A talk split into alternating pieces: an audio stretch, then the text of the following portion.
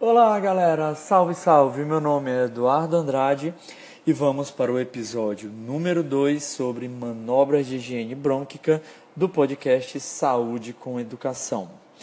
Bom, no episódio número 1, um, é, nós é, é, comentamos e explicamos um pouquinho sobre características físicas do muco, ou seja, nós falamos de viscosidade e elasticidade. Hoje nós vamos falar sobre reologia. Bom, o que é reologia? Reologia é uma área da ciência que estuda os efeitos de forças externas nas camadas de fluido.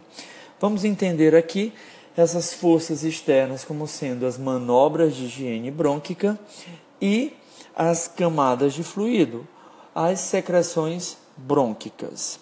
Bom, diante disso, a gente já sabe que o muco ele pode possuir um, é, a característica física de viscosidade e de elasticidade. Quando nós realizamos uma manobra de higiene brônquica, né, uma das técnicas de higiene brônquica, a gente pode modificar né, a composição e, e a, a estrutura desse muco, tornando ele mais líquido ou tornando ele menos elástico. Na verdade, essas seriam as características ideais.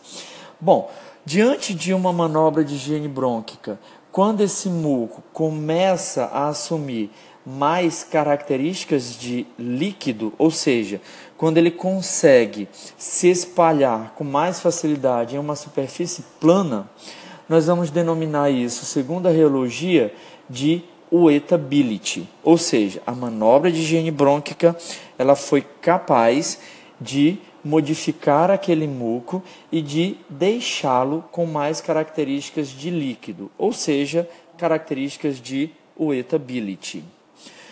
Quando esse muco, diante das manobras de higiene brônquica, for capaz de diminuir sua elasticidade, ou seja, for capaz de diminuir as suas características de sólido, segundo a reologia, nós vamos denominar essa característica de spinability. Ou seja, as manobras de higiene brônquica, as técnicas utilizadas para realizar essas manobras de higiene brônquica, elas são capazes de tornar esse muco com mais características de uetability e com mais características de spinability.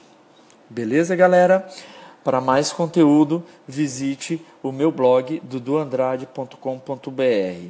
Valeu e até mais. Tchau, tchau.